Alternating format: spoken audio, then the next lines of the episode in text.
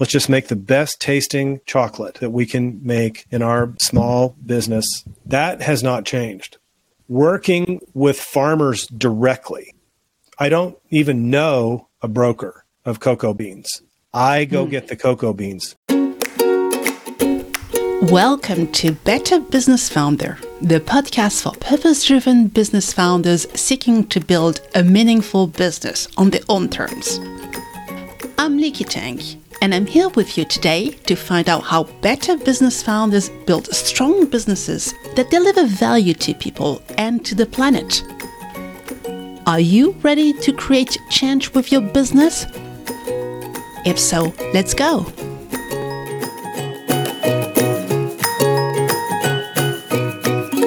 Today's episode is with Sean Askinosie. Sean is a former criminal defense lawyer turned craft chocolate maker. Sean is the founder of Askinosie Chocolate, a small batch direct trade chocolate company based in Missouri, in the US. Every year, Sean travels to Ecuador, Tanzania, and the Philippines because Askinosie Chocolate sources 100% of the cocoa beans directly from the farmers buying the beans at a price that is way above the fair trade price. Not only do they make the best tasting craft chocolate, but they also practice an open book policy and profit sharing with their farmers.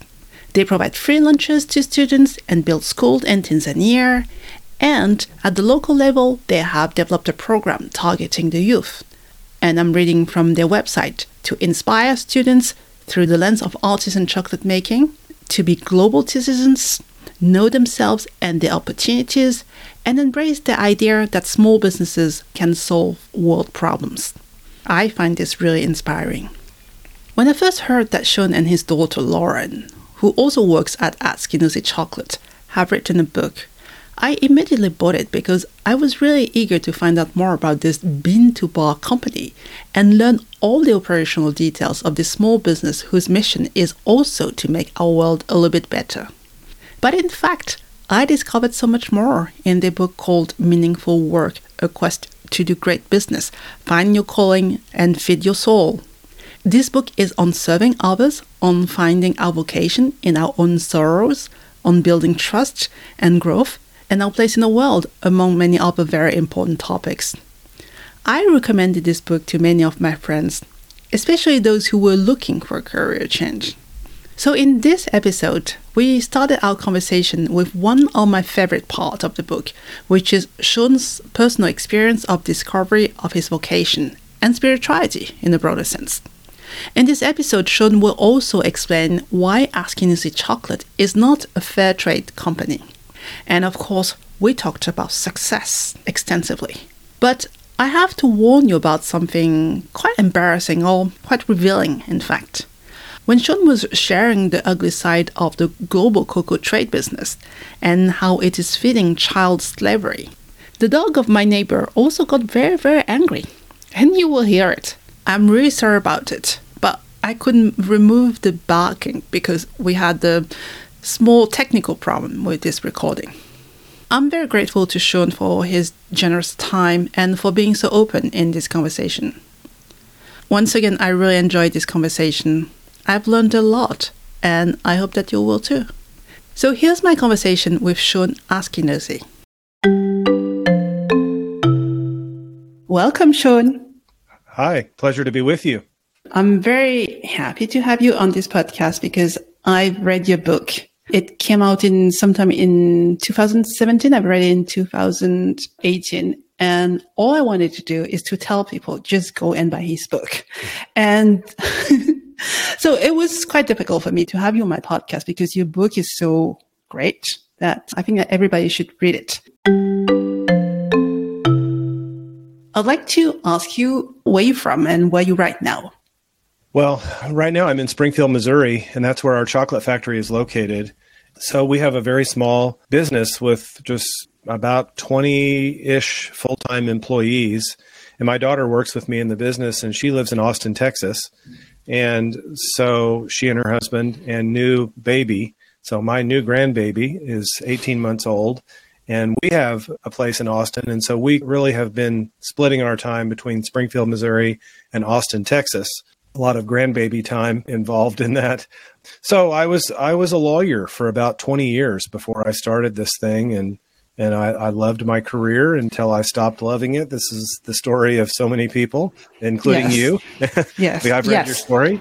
And and so like many people, I thought I had to make some decisions which were like, well, are there things that I can do to sort of stick it out? You know, I've spent a lot of money and time and education to develop this skill set and are there things I can do that would help me stick it out? Do I want to stay or do I want to leave it for something new? And if so, what is that going to be? This is the challenge, of course. In fact, now globally, people are quitting their jobs in record numbers, and we know this. And there are so many opportunities for people, for many people. But I think that the challenge is not so much finding an open door, but the challenge is to do the work before looking for the open doors because I think we will find ourselves right back where we started with a level of discontent, mm-hmm. unfulfillment if we don't do this work. And so for me, it was just this process of trying to figure out what it was going to be, trying to figure out the next thing. And and ultimately 5 years went by. I was still working. This is what people do, you know, when they're struggling to find the next thing, most people keep working because you know, they don't have a money tree in their backyard, most people. And so I just landed on chocolate. Okay. And then I started this bean to bar chocolate business 17 years ago. Before we start digging into your chocolate business, I would like to go back to the time to the moment where you decided that you're not going to be a lawyer anymore because you used to be a um, criminal defense lawyer and you used to be really, really good at it. And there was one specific moment where you had this trial with Debbie and you realized that, well, I cannot do it anymore. So can you, you know, share a little bit about this and what happened really at that point of time? This was a very, very emotional trial. Um, my specialty was defending people accused of murder. And it wasn't that every single case that I handled was like this, but this was what my reputation was built on. And this was a very um, sad case, and not without going into all of the details. This woman was accused of first degree murder of her um, six year old daughter, and she believed that her ex husband was sexually abusing the little girl, and and he was, and the courts had been keeping him away from her for many years, but one court decided that it was okay for her to have unsupervised visitation with the ex husband and after all those years of protecting this little girl, she was unable to do that in her mind. And so she thought the best thing would be for both of them to die. And they went to the garage and turned the car on, and the little girl did die, and the mom almost died. And they brought her back after she was in a coma using hyperbaric oxygen therapy. And as soon as she woke up from the coma, they charged her with first degree murder. So this was a very high profile case in my community. And at the end of the trial, she, as I said, she was facing life without the possibility of parole or life in prison or maybe life in a mental institution if I was lucky.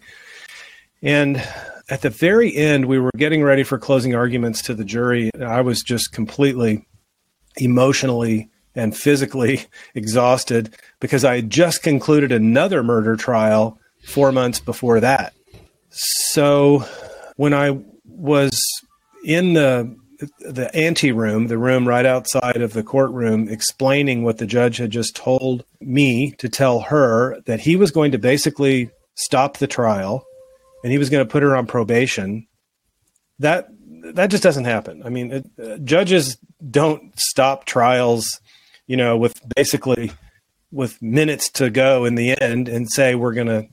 It, it just doesn't happen. And and so I was almost kind of confused by it. And I took her into this room and started to explain to her. And I said, you know, we can keep going. We don't have to do what the judge said. I mean, we can keep, let the jury decide. And she said, no, you know, Sean, you've done a great job. And thank you for all that you've done for me. And um, as I was experiencing this moment, she hugged me. So hmm. here I am, this person who I've built my life, my career on protecting people. And the roles were dramatically reversed. So she was, in this sense, protecting me. And that was a very weird place for me to be. I was not ready for that. And so it was that moment that there was like this shift. She did end up getting probation and everything mm-hmm. and all of that. But that was the shift. It was a very dramatic moment. Now, at the moment, I didn't say through my tears and as I was sort of emotionally, you know, dusting myself off, I didn't say, okay, well, I guess I'm going to quit my job now. It wasn't quite like that. It mm-hmm. was upon reflection, I see that that moment was like this real pivot for me. And I didn't have the skills at the time to know what was going on inside of me. You know, I didn't have the skills to sort of have a self inquiry of, mm. boy, what's happening? I, I just thought something had happened and I didn't know what. And I'm sure mm. many of your listeners can relate to just kind of a moment, you know, where you're like, I think I'm done with this. I don't know what's happening, but this isn't working. Yes. And then there were other things like my body started telling me this, and I started having little, what I now know are panic attacks and things like that. And so, what did you do? The first thing I did was think, gosh, you know, what's going on? I'm kind of feeling like I need to do something different. And so I bought a Mercedes. I thought that was going to be the thing that um, um, sort of jolted me out of my out of my fog. And obviously that didn't work. I think I sold that thing four months later. But um, so what I did is I read the book Tuesdays with Morrie. That changed mm-hmm. my life.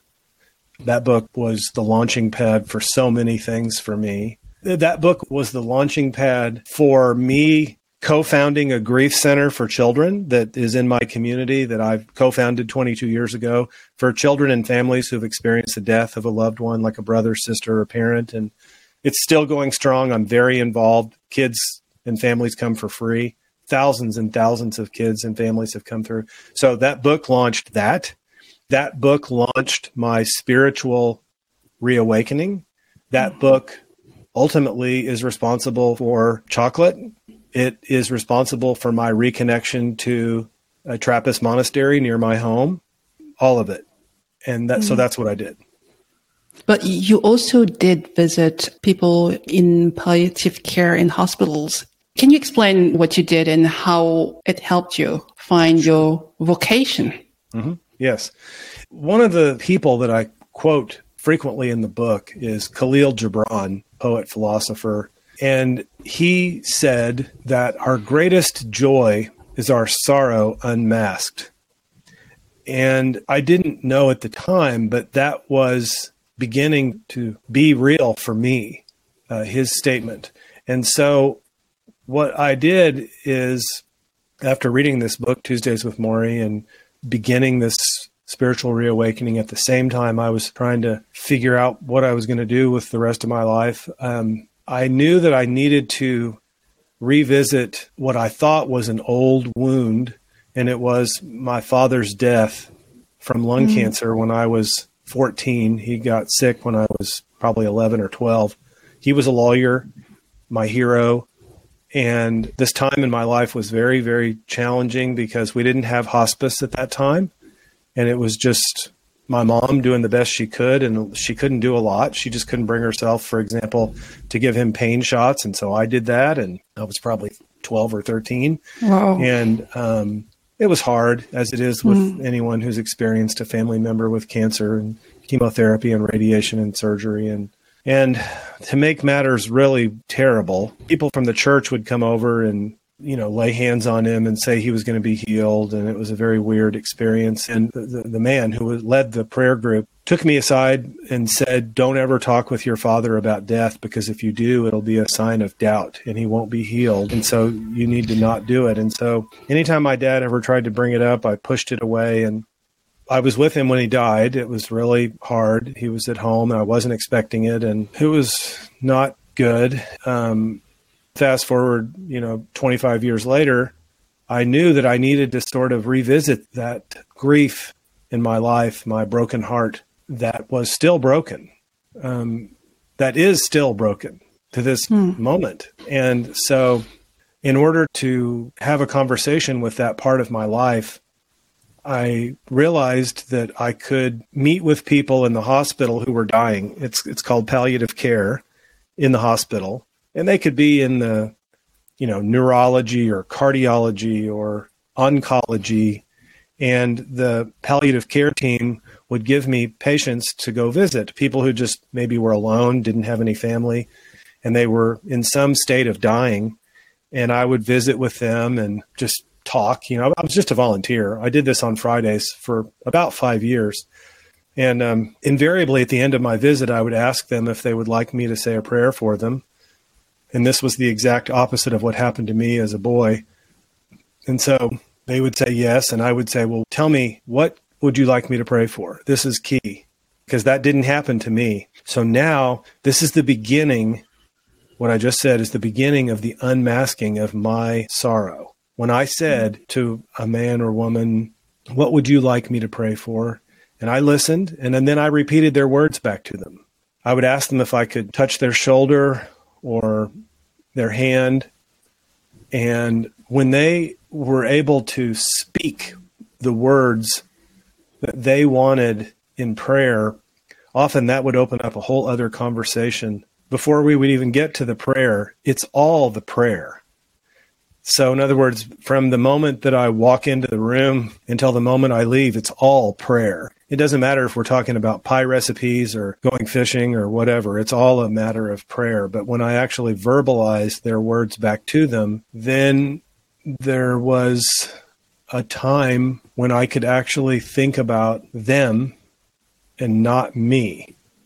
I wasn't thinking about well, what am I going to do with my life? And why can't I find the right thing? And why can't I find my passion and my this and my that? And why can't I be inspired? And what business am I going to start? And all of that went away. Mm-hmm. And the reason, and this is what I encourage people to do who find any kind of connection to this, is please spend some time thinking about your own broken heart.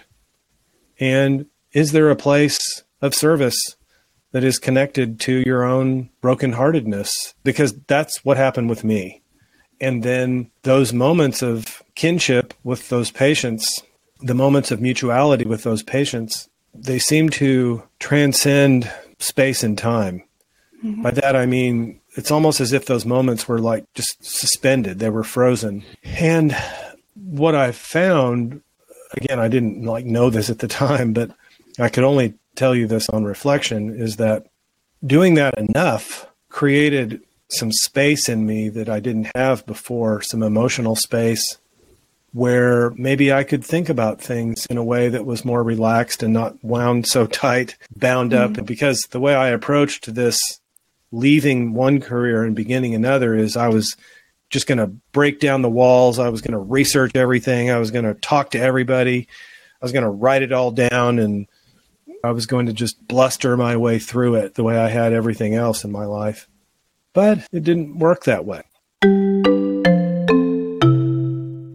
And that's during those kind of emotional space is when I thought about chocolate. And then so, I quit my law. I noticed that spirituality plays a big, big role in your life. I'm a spiritual person, but I don't I don't see myself as oh, as being a practitioner of specific uh, spirituality. But I think it's like something um, we need a north star to help us, you know, go uh, to lead us. And I guess it's why in your book there's a whole chapter. Uh, well, the chapter is called "Retreat: The Best Kept Secret of Entrepreneurs." right? Is to find mm-hmm. a space sometimes mm-hmm. to find oneself. So maybe you could give a little bit of details about this practice, this secret. Yes. The first thing I would say too is is that the idea of spirituality as it relates to this conversation that we're having is you know, of course, the book came out in 2017. It took me three years to write. I wrote it with my daughter, uh, Lauren, who works with me in the business as our chief marketing officer. But my thinking has evolved even since then. So I want to take just a minute to address what you said about spirituality and to use your word practice. And although you didn't say religion, what I want to say is this. Yes, I've written about it extensively. Yes, it's a big part of my life, but it's not a big part of my life. It is my life. There's nothing in my life that's not connected to it. But that doesn't mean that I'm a saint. All I am is just uh, um, just on my way, searching just like everyone else. I'm in the fog. I'm, as John O'Donohue says, the threshold, the in between space. We're all mm-hmm. there, and I am just in that place. What I'm saying, however, is that I have found this um, not not even so much religion, and not even really spirituality. It's deeper than that. It's infused into all of my life from my breathing to everything. So the practice is one that transcends or is in common with almost all religions and all spiritual practices. And that is the question, who am I? Who am I is really the penultimate question of all religion and all spiritual practice and it can be said in different ways. And I'm talking about Christianity, Buddhism, Islam, Judaism. And this question of, of who am I is also another way of awareness of self, or as Thomas Merton in my religious tradition, Thomas Merton, a Catholic, I'm not Catholic, but I, I'm connected to the Catholics because of mm. my Trappist monastery connections where I'm a family brother in Missouri. And so Thomas Merton says, can we become aware of our essential nature? can we become aware of, as Michael Singer would say, our ground of being? It's all the same. Can we become aware of our soul? That's the same uh, in my vocabulary. You know, there are many paths up the mountain, but in order to be connected to a path or multiple paths, I think we do need a practice. And one of the practices is solitude and silence. I mean, unless someone's been living on the International Space Station for the last two years with their friends or whatever, then you've had your own mandatory solitude given the pandemic and in some cases silence. And some of us have really struggled with that. And so for me to suggest that people go on a silent retreat or to go to some listeners, it might sound like not very much fun as we're coming out of this part of the pandemic. But I do think that entrepreneurs and people on this path will find great solace and comfort in spending time, even if it's just a day or two or a weekend or longer, in a place of retreat that is a place for them to reflect and to be silent. And there are many, many benefits to this, especially if it's done with intention. I try to warn people, however, that going to a retreat that you've, you know, set up by yourself or with others, it's not necessarily the place of received messages or where all of a sudden the agenda becomes clear. Often people are frustrated if they think, well, I'm going to go on this retreat and I'll have my journal notebook and all of the answers are going to come to me. No, it, it can work that way, but most mm-hmm. frequently it doesn't. But the retreat and the times of silence and solitude are great teachers to us. They mm. can hmm. really be great teachers and they can also be places of great creativity. But often those inspirations come after the mm. retreat or after the silence and solitude. I'm a believer in this, and I haven't been able to go to my monastery now for two years. Yeah, sure. I, I, I talk to them frequently, but um, so yeah, I don't know if I answered your question, but no, I think it gives you a lot of clarity as well um, yes, when you absolutely. find yourself. Yeah. And talking about clarity, I'm just wondering because I've been um, watching some of the, well, the commencement speech that you gave in 2011 at the University of Missouri. And it reminded me, and I didn't realize that and when I read your book, that you started your business almost at the same time, or more or less at the same time as the financial crisis. I mean, I don't have the exact chronology. Mm-hmm. And um, it was a very, very difficult economic situation at that time. So I'm just wondering, uh, when you started your business, did you have the clarity of how it is it now, or uh, the fact that you launched your business at the time of financial crisis has it shaped the direction you gave to your business? Did you know exactly what you wanted to build, or because the the economic situation was a kind of feedback loop to your quest for clarity? When I started the business, the first chocolate bar was sold in early 2007 and then, of course, the financial crisis hit. But I would say that in answer to your question, I knew the framework of the business as it would relate to the vocation and the the vocation within the vocation. What I mean by that is sort of sub callings, you know, the, the the callings that are encompassed in the primary calling the primary calling is make the best tasting direct trade chocolate that we can. You know, let's just let's just make the best tasting chocolate that we can make in our small business. That has not changed. Working with farmers directly. I don't even know a broker of cocoa beans. I go mm. get the cocoa beans. I've always done that since the beginning. Right before the pandemic, I was set to take my 46th origin trip. And so I go to Tanzania, the Philippines, Ecuador, and then a place in the Amazon every year and visit with people. And in many cases, it's the same farmers for a decade. The place in, in Ecuador, I've been buying from him for 15 years. Same guy, same family.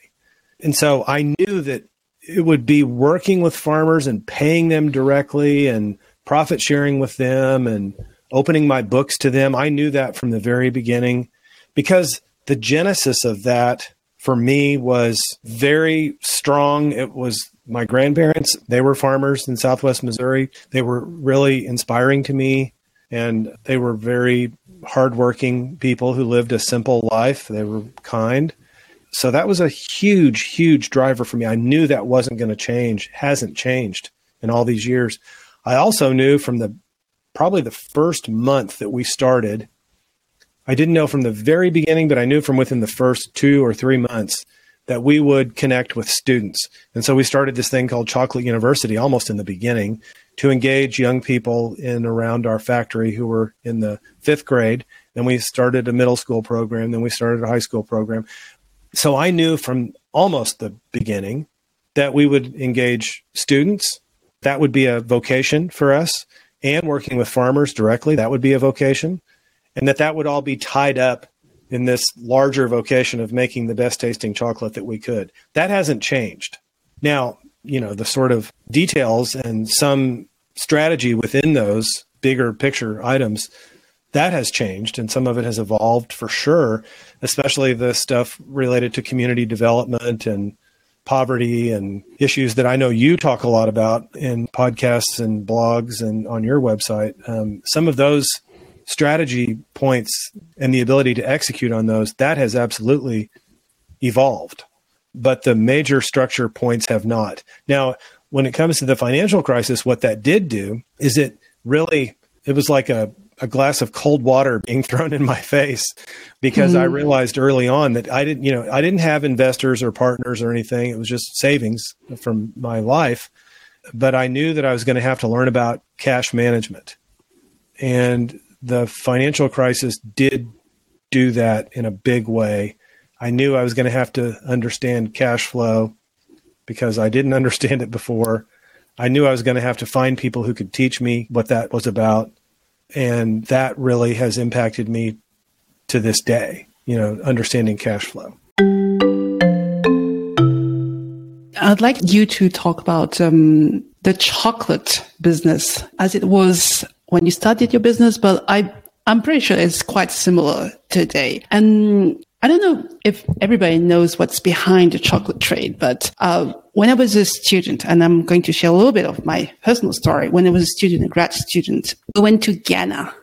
Do you sourcing from Ghana? No. no. So uh, we went to Ghana, which is a very, very big um, chocolate pr- producing country, and of course, we visited a chocolate farm well, we had a little tour. We were showing the trees and everything. And we, as we were living, there was this, there was, was a chocolate vendor. And I was very intrigued because, uh, wow, you know, I'm the perfect tourist. I'm in Ghana. I want to buy chocolate from the locals. So I went to the guy, to, this, to the man, and I say, Oh, I'd like to buy chocolate because I want to bring it to my family, my friends and family. And the man was quite reluctant to sell it to me. And he said, no, but it's not for you. It's for locals. And I was like, yeah, no, no, I want that because it's, I want to buy local. And uh, so I kind of um, forced him to sell me chocolate. And I told him, yeah, I'm going to eat it. I'm sure it's delicious. And I opened a small chocolate and I put it in my mouth. And my face didn't show the enthusiasm that I expressed before. And he started to apologize and say, I'm really sorry. I'm really sorry for the taste of chocolate. But, you know, we just grow cocoa beans and we've never had good chocolate. So we don't know how it tastes like. So I'm really sorry that it tastes so bad. And, and I felt very sorry that there's such a big gap between what they produce, what they make. They're supposed to be proud of, of what they make from their work, but they have to apologize. There's such a big gap between um, the producers and the consumers. So maybe you can educate us on the state of chocolate trade. Ghana and Ivory Coast are the two major suppliers of cocoa beans in the world. So most of all the cocoa beans, 70% of the world's cocoa supply comes from Ghana and Ivory Coast. Okay. And it is the place that the world cocoa commodity market derives its price. The world market price comes from Ghana and Ivory Coast. That's the benchmark, and then everything else follows uh, from that. So there are about between three and four million cocoa farmers in Ghana and Ivory Coast, and really only maybe another two million around the world. And so most of the cocoa farmers are there.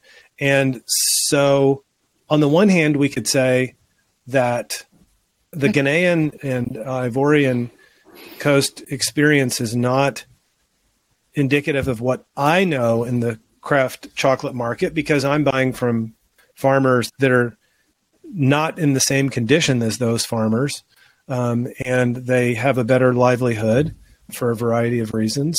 But most of the cocoa farmers in Ghana and Ivory Coast are at or below the United Nations definition of extreme poverty, and so they're living on less than a dollar twenty-five a day per capita. And mm-hmm. so it's really hard to say um, we should schedule another uh, show to discuss this okay. because this is a very, very important topic to me. I'm very passionate about this. What we have essentially are about eight to 10 companies that control the price of cocoa beans in the world because of the quantities that they buy and have been buying for a long time. Many of these names you will have heard of, and some maybe not, you know, like um, Olam, O L A M. You've probably never heard of them, and they're a mm-hmm. huge cocoa buyer. But then others, Mars, Hershey's, uh, Barry Callebaut. Maybe you've never heard of them. Maybe so. Barry Callebaut is based in mm-hmm. Switzerland. They're the biggest chocolate makers in the world. And you've heard of Tony's Chocolonely, I'm sure. Mm-hmm. Um, Tony's, um, until very recently, was basically a de facto subsidiary of Barry Callebaut. Well, Tony's Chocolonely c- claims that they're slave free chocolate, and they aren't. And so that's a whole other tributary that we're, we will not go down right now. But what I'm right. saying is, is that there is tremendous poverty in the cocoa supply chain in Ghana and Ivory Coast. And so let me revisit what I just said. That means that cocoa farmers are living on below UN definition of extreme poverty of $1.25 a day. And therefore, it is why, among other reasons, that we find enslaved people in the supply chain currently, and why we find enslaved children in the supply chain, and the study that all people agree on, including Mars and Hershey and Barry Callebaut, Nestle, Mondelez, they all agree that the study that came out two years ago that looked at the issue of children in the supply chain, everyone agrees that there's about 1.5 million children in the supply chain of cocoa in Ghana and Ivory Coast. And everyone agrees that 95% of those children are involved in what's called dangerous labor. That is, children with chemicals, children with machetes, and children who aren't, by the way, going to school. Okay. Yeah. And the companies admit this problem. So the, the Nestle bar, the Cadbury bar that people like or whatever, these are all tainted by the use of children in the supply chain.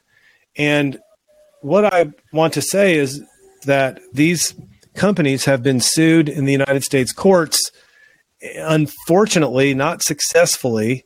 And it went to our own U.S. Supreme Court last year.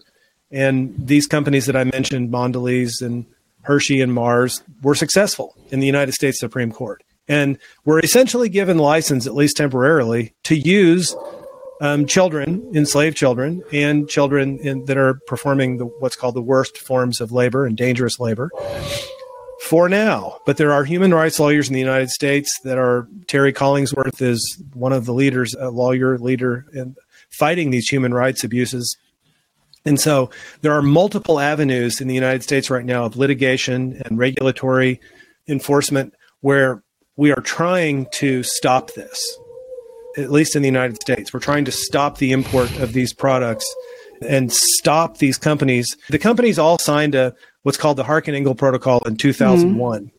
So this is over 20 years ago. They agreed that there was a problem.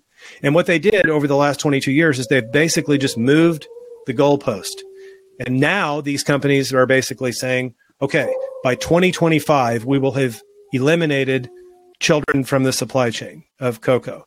Well, mm. before that, it was, you know, 2022. And then before that, it was, we'll have this done by, you know. Mm-hmm. And so this is a real problem and it's a problem because there are monopolistic forces at play.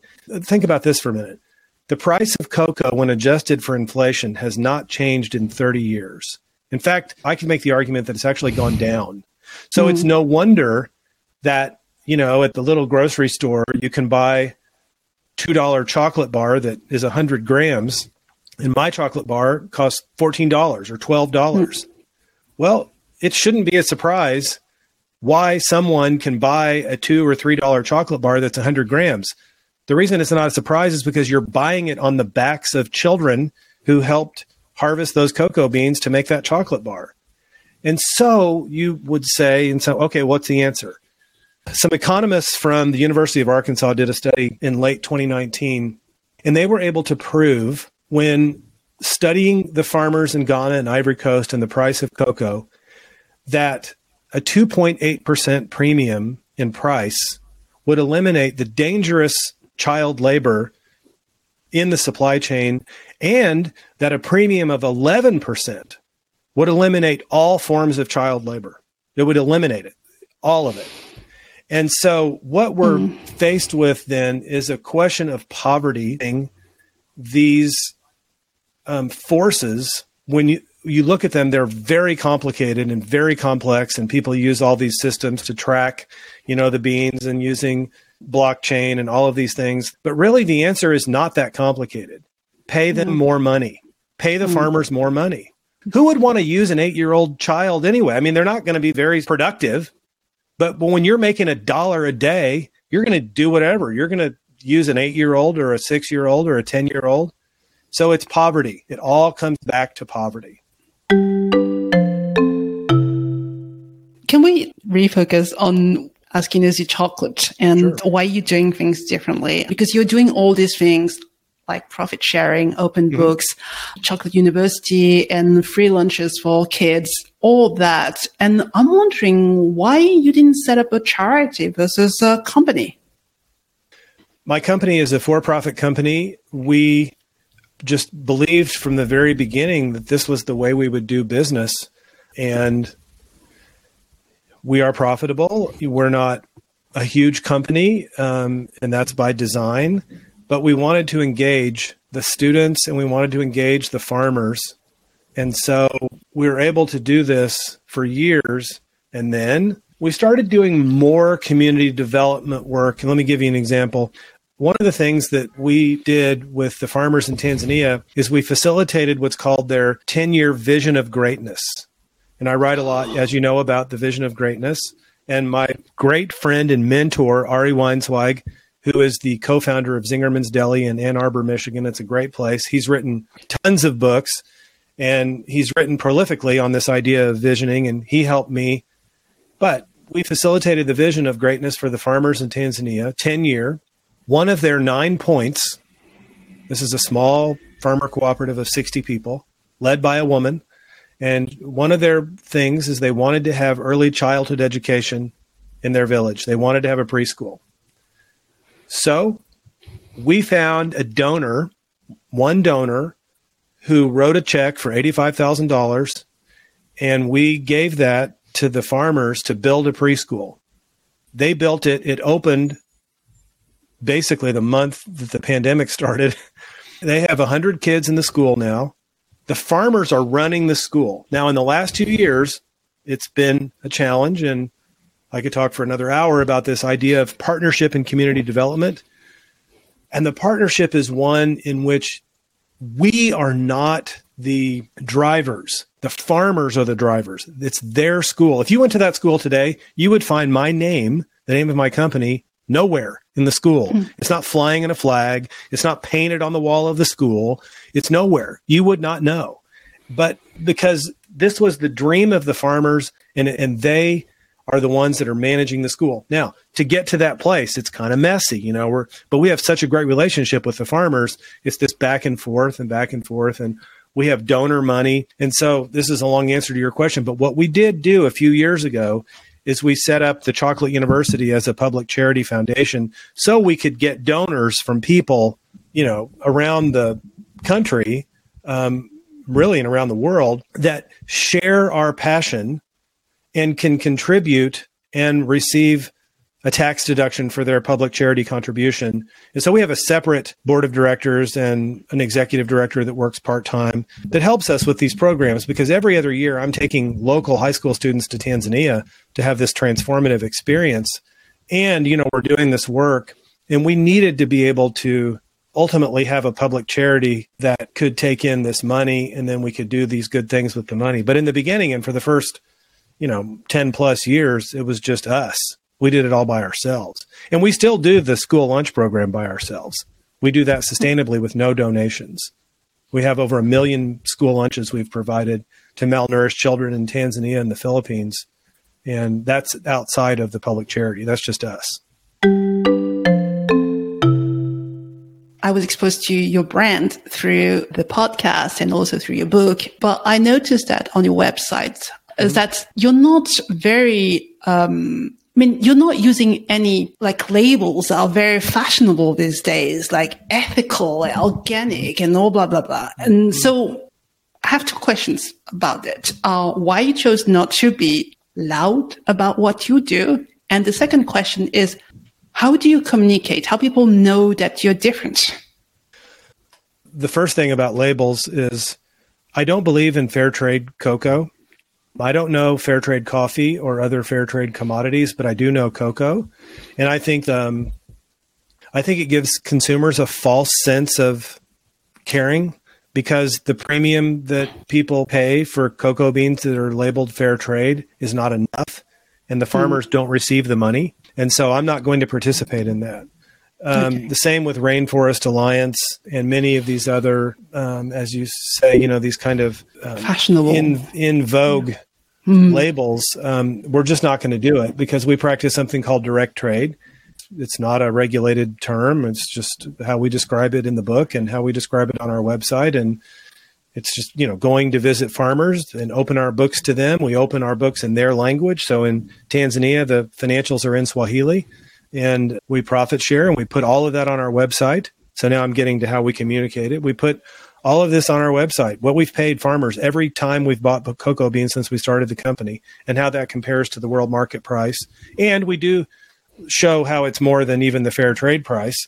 And we're small enough that we can do this. And you talk about this on your blog. Um, but as a small company, we have some features that big companies don't have where we can be more uh, nimble, we can respond uh, more gracefully, perhaps, and have more direct relationships with customers and stores and farmers and this is a very fulfilling part of the experience to have these kind of direct relationships. And so the way we tell the story, well, first I would say that we are going to build a trust relationship with our customers over time. And they are going to learn about us through, well, like through this. They'll learn about it through your podcast. They'll learn about it through social media. They'll learn about it through our website and through packaging on our chocolate bars, through talking with other people who know about us, who've known about us for 15 years.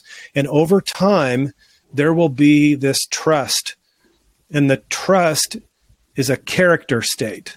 And this character state is you can see what we're doing, you can experience it over time and say, you know, I trust these people. And that is more important to me than a, a, stamp or a label because what I'm doing is I'm abdicating my duty and responsibility to be the kind of person and, and company that we've been talking about this hour. I'm abdicating that to someone else, to Fair Trade or Rainforest Alliance mm-hmm. or whatever. And I don't want to do that because I don't believe them.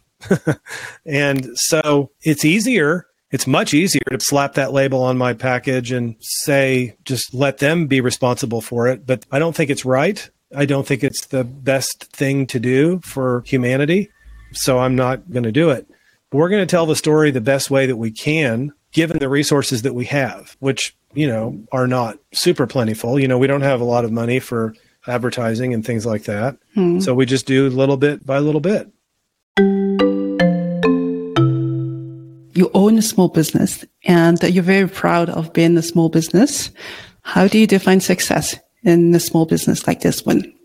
The idea of success, I think, is something that changes over time, both personally and professionally. And I wrote a chapter in the book called How Much is Enough? And mm-hmm. this idea is it's a question of sufficiency. What is sufficient? What is enough? And I think that's a question that we ask ourselves and we should be continually asking because the answer to this is dynamic. It's not static. What, what is enough when we're in our 20s is different than when we're in our 60s. And it's okay. But the question should at least be asked how much is enough? Of all of it, you know, how much is enough cash flow? How much is enough Instagram followers? How much is enough um, pay for me? How much is enough so that we can provide health insurance for employees? We need to be asking ourselves this, but I think we, we can also ask it we can ask it personally. And so I would take this back to where we spoke of earlier, which is at this point in my life, I don't separate the, the question of personal and professional success. It's all the same. It's wrapped up into this idea of being aware of my true self and my essential nature. What can I do in my life and my business to become more aware of who I am? and less worried about this person over here and that person over there and more concerned over my own awareness because you know Gandhi talked about this be the change and and and so this idea of uh, that I'm not trying to change the world that's not my responsibility if I can change this then that's, your heart. That's the best I your, can do right my heart, heart. Yeah. yes yeah. if I can do that then I am a personal and professional success can I understand more and more each day who I am and be connected to that place within me that I believe was created in the image of God. And can I do that? And then can I turn around and face the world and integrate that awareness into how I treat others? And I will say it again, and I said it before this is aspirational. you know, this is aspirational. I am imperfectly on this journey to do that. That's how I view success. One of the recent podcast episodes you were on, you talk about your exit, your own personal exit strategy, and uh, you were very surprised by the valuation of your company, of Askinosie Chocolate, the company you've created. And this valuation is done by people that are not part of the business and they focus on certain metrics that do not include things that you created. And you said, um, as you very proudly say, that it's about chocolate, but it's not about chocolate. And um, so I would like to say it's about money, but it's not about the money also for your business. So is there anything you can do or we can do to change that mindset, this approach to business, which is totally focused on financial terms? That's a great question. Um, the context of my surprise. Maybe I don't know if maybe surprise is my my my my education, my recent education on valuation was interesting and a little bit surprising. This has happened over the past five years, as occasionally people have sort of kicked the tires of the mm. company to see if they're interested.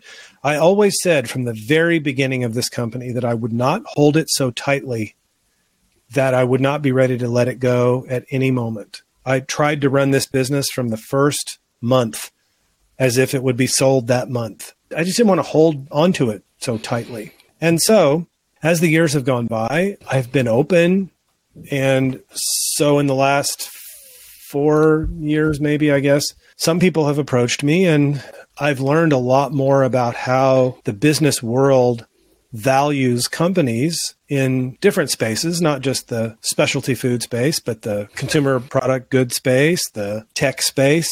And one of the things that has troubled me over the years, and even before this new education, is this concept that taught in business schools called um, social enterprise or social business or i don't like it i've tried to remove that phrase social entrepreneurship from my website and I'm not a fan. And the reason is because I have two reasons. One is I feel like it's sort of elitist. I think it separates businesses from, you know, the kind of, well, elite, you know, that we can do this. We're socially aware. We're socially conscious. We're woke. We can be involved in community development. Mm. Whereas the sort of old school business that, you know, sells tires or whatever, or your gift shop down the street, that they can't be social entrepreneurs. And I think that's wrong. Mm-hmm. And I think you agree with me, at least from what I've read on your website, that all business, and let's talk small business, all small business can be a force for good in the world. All of it doesn't matter. You don't have to be a social entrepreneur or some, you know, it's a label. Person. Right, it is. But the, the second reason that I'm concerned about this phrase and what's happening in business schools is that there's this push toward telling students, look, you can do well in business by doing good. And what they're saying is that there's this, there can even be a causation between if you'll just be a good person in the world of your business, then you will be rewarded financially. Don't worry about it. This has happened for years in business schools around the world. And I am not here to say that is untrue in all business, but it's untrue in most business. And if you're in pharma or tech or something, okay, what I'm about to say doesn't apply to you. But if you're just in the run of the mill small business and you think what I just said, which is, oh, if I just do good, then I will do well and I'll be profitable and I will I will be financially rewarded because I'm a good person. That is not necessarily the case. In fact, you will find that your time, just what the day and the amount of time that you spend in a week, if you're thinking about a feeding program that you're trying to start in fill in the blank place, that time could be devoted in selling your product or finding ways to get more money. And we have choices to make. And sometimes those choices end up in a sacrifice. And that is just the real world of being a business that is attempting to be a force for good in the world. In the world mm-hmm. is maybe your neighborhood, your street, your town, your village, your country, the world. So, what I have found is that we have made some sacrifices, and I don't regret those. But I have seen how some of those sacrifices have impacted perhaps my top line sales. Perhaps I would have more top line sales if I had focused on more top line sales. But I hmm. didn't and don't. And so I naively thought, oh, well, they'll just, people who are interested, potential buyers will just immediately see and understand the nature of this business and what the possibilities might be for someone who's smarter than me. And that's not necessarily the way it works. And so what I'm saying is, is that there's this complex relationship that we have with money in our lives and it goes back to what I was saying earlier. What do we need? Mm-hmm. You know, what is what is sufficient? And so that's a question that I'm asking as I'm thinking, okay, well, at some point I will sell this business and at least retire from this part of the business in some way, if that's in the order of the universe or not. And so what I've learned is that in order for me to be true to this business, that I need to, if I could use this metaphor, I need to lay the business down in the same way that I picked it up. So as I'm walking down this path 17, 18 years ago, the way I picked this business up along the path was really sacred. I mean, it was mm. a matter of prayer for me and meditation and and soul searching and honest reflection. So I picked it up in that spirit. And so it needs to be released in the same spirit. And so that's my job. My job is to be true to that and to not say, okay, well, it's time to cash out. You know, I hmm. need to buy a jet with this money. And if I'm not going to be able to buy a, a jet, then I guess I'm going to be, you know, dissatisfied. No, that's not the way it will be at all that's I don't know that I really even answered the question. I haven't talked about this a lot, but what I'm saying is is that we all of us have this complex relationship with money. I mean, we do need a certain amount of money in our mind of this is what we need and then well, I have a goal of this. I'd like to be able to do this with this money and I would like to be able to you know, maybe start a business or I'd like to be able to help my family or my extended family with this money or whatever we all have these various plans in mind with what we would do with money. But I think it's important that we recognize that.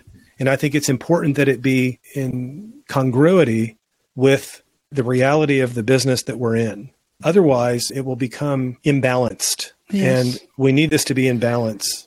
That idea of achieving balance and harmony in these very challenging questions is the path. That is the path it's changing frequently, you know, and it's our responsibility to notice the changes and be aware of those changes and how, how we respond to them.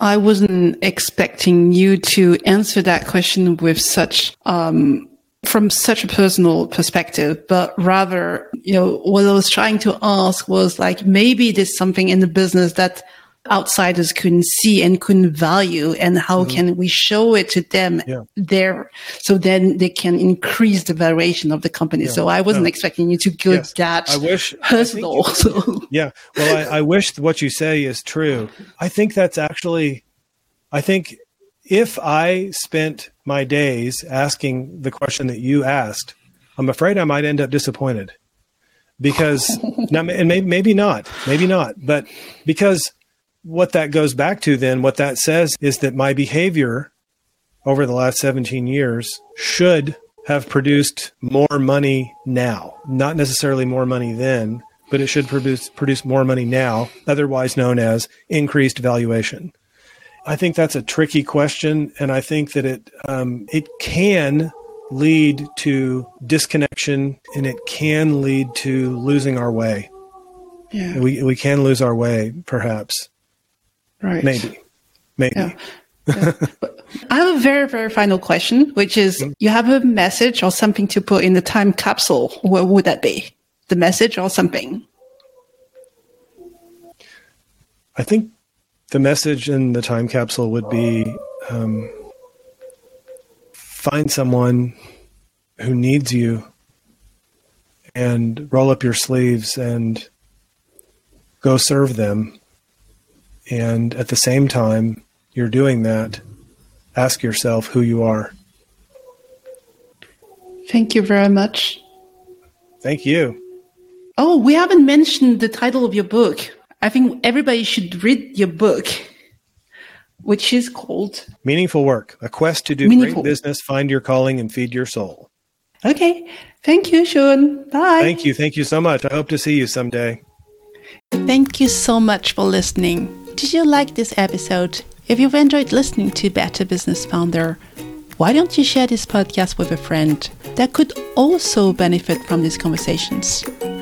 You can also subscribe wherever you normally get your podcasts and leave a review to help other people find these conversations. And if you have any questions or suggestions, you can email me at hello at betterbusinessfounder.com hello at betterbusinessfounder.com. And I would love to hear from you because I believe that your business is the catalyst to create the change you want to see in the world.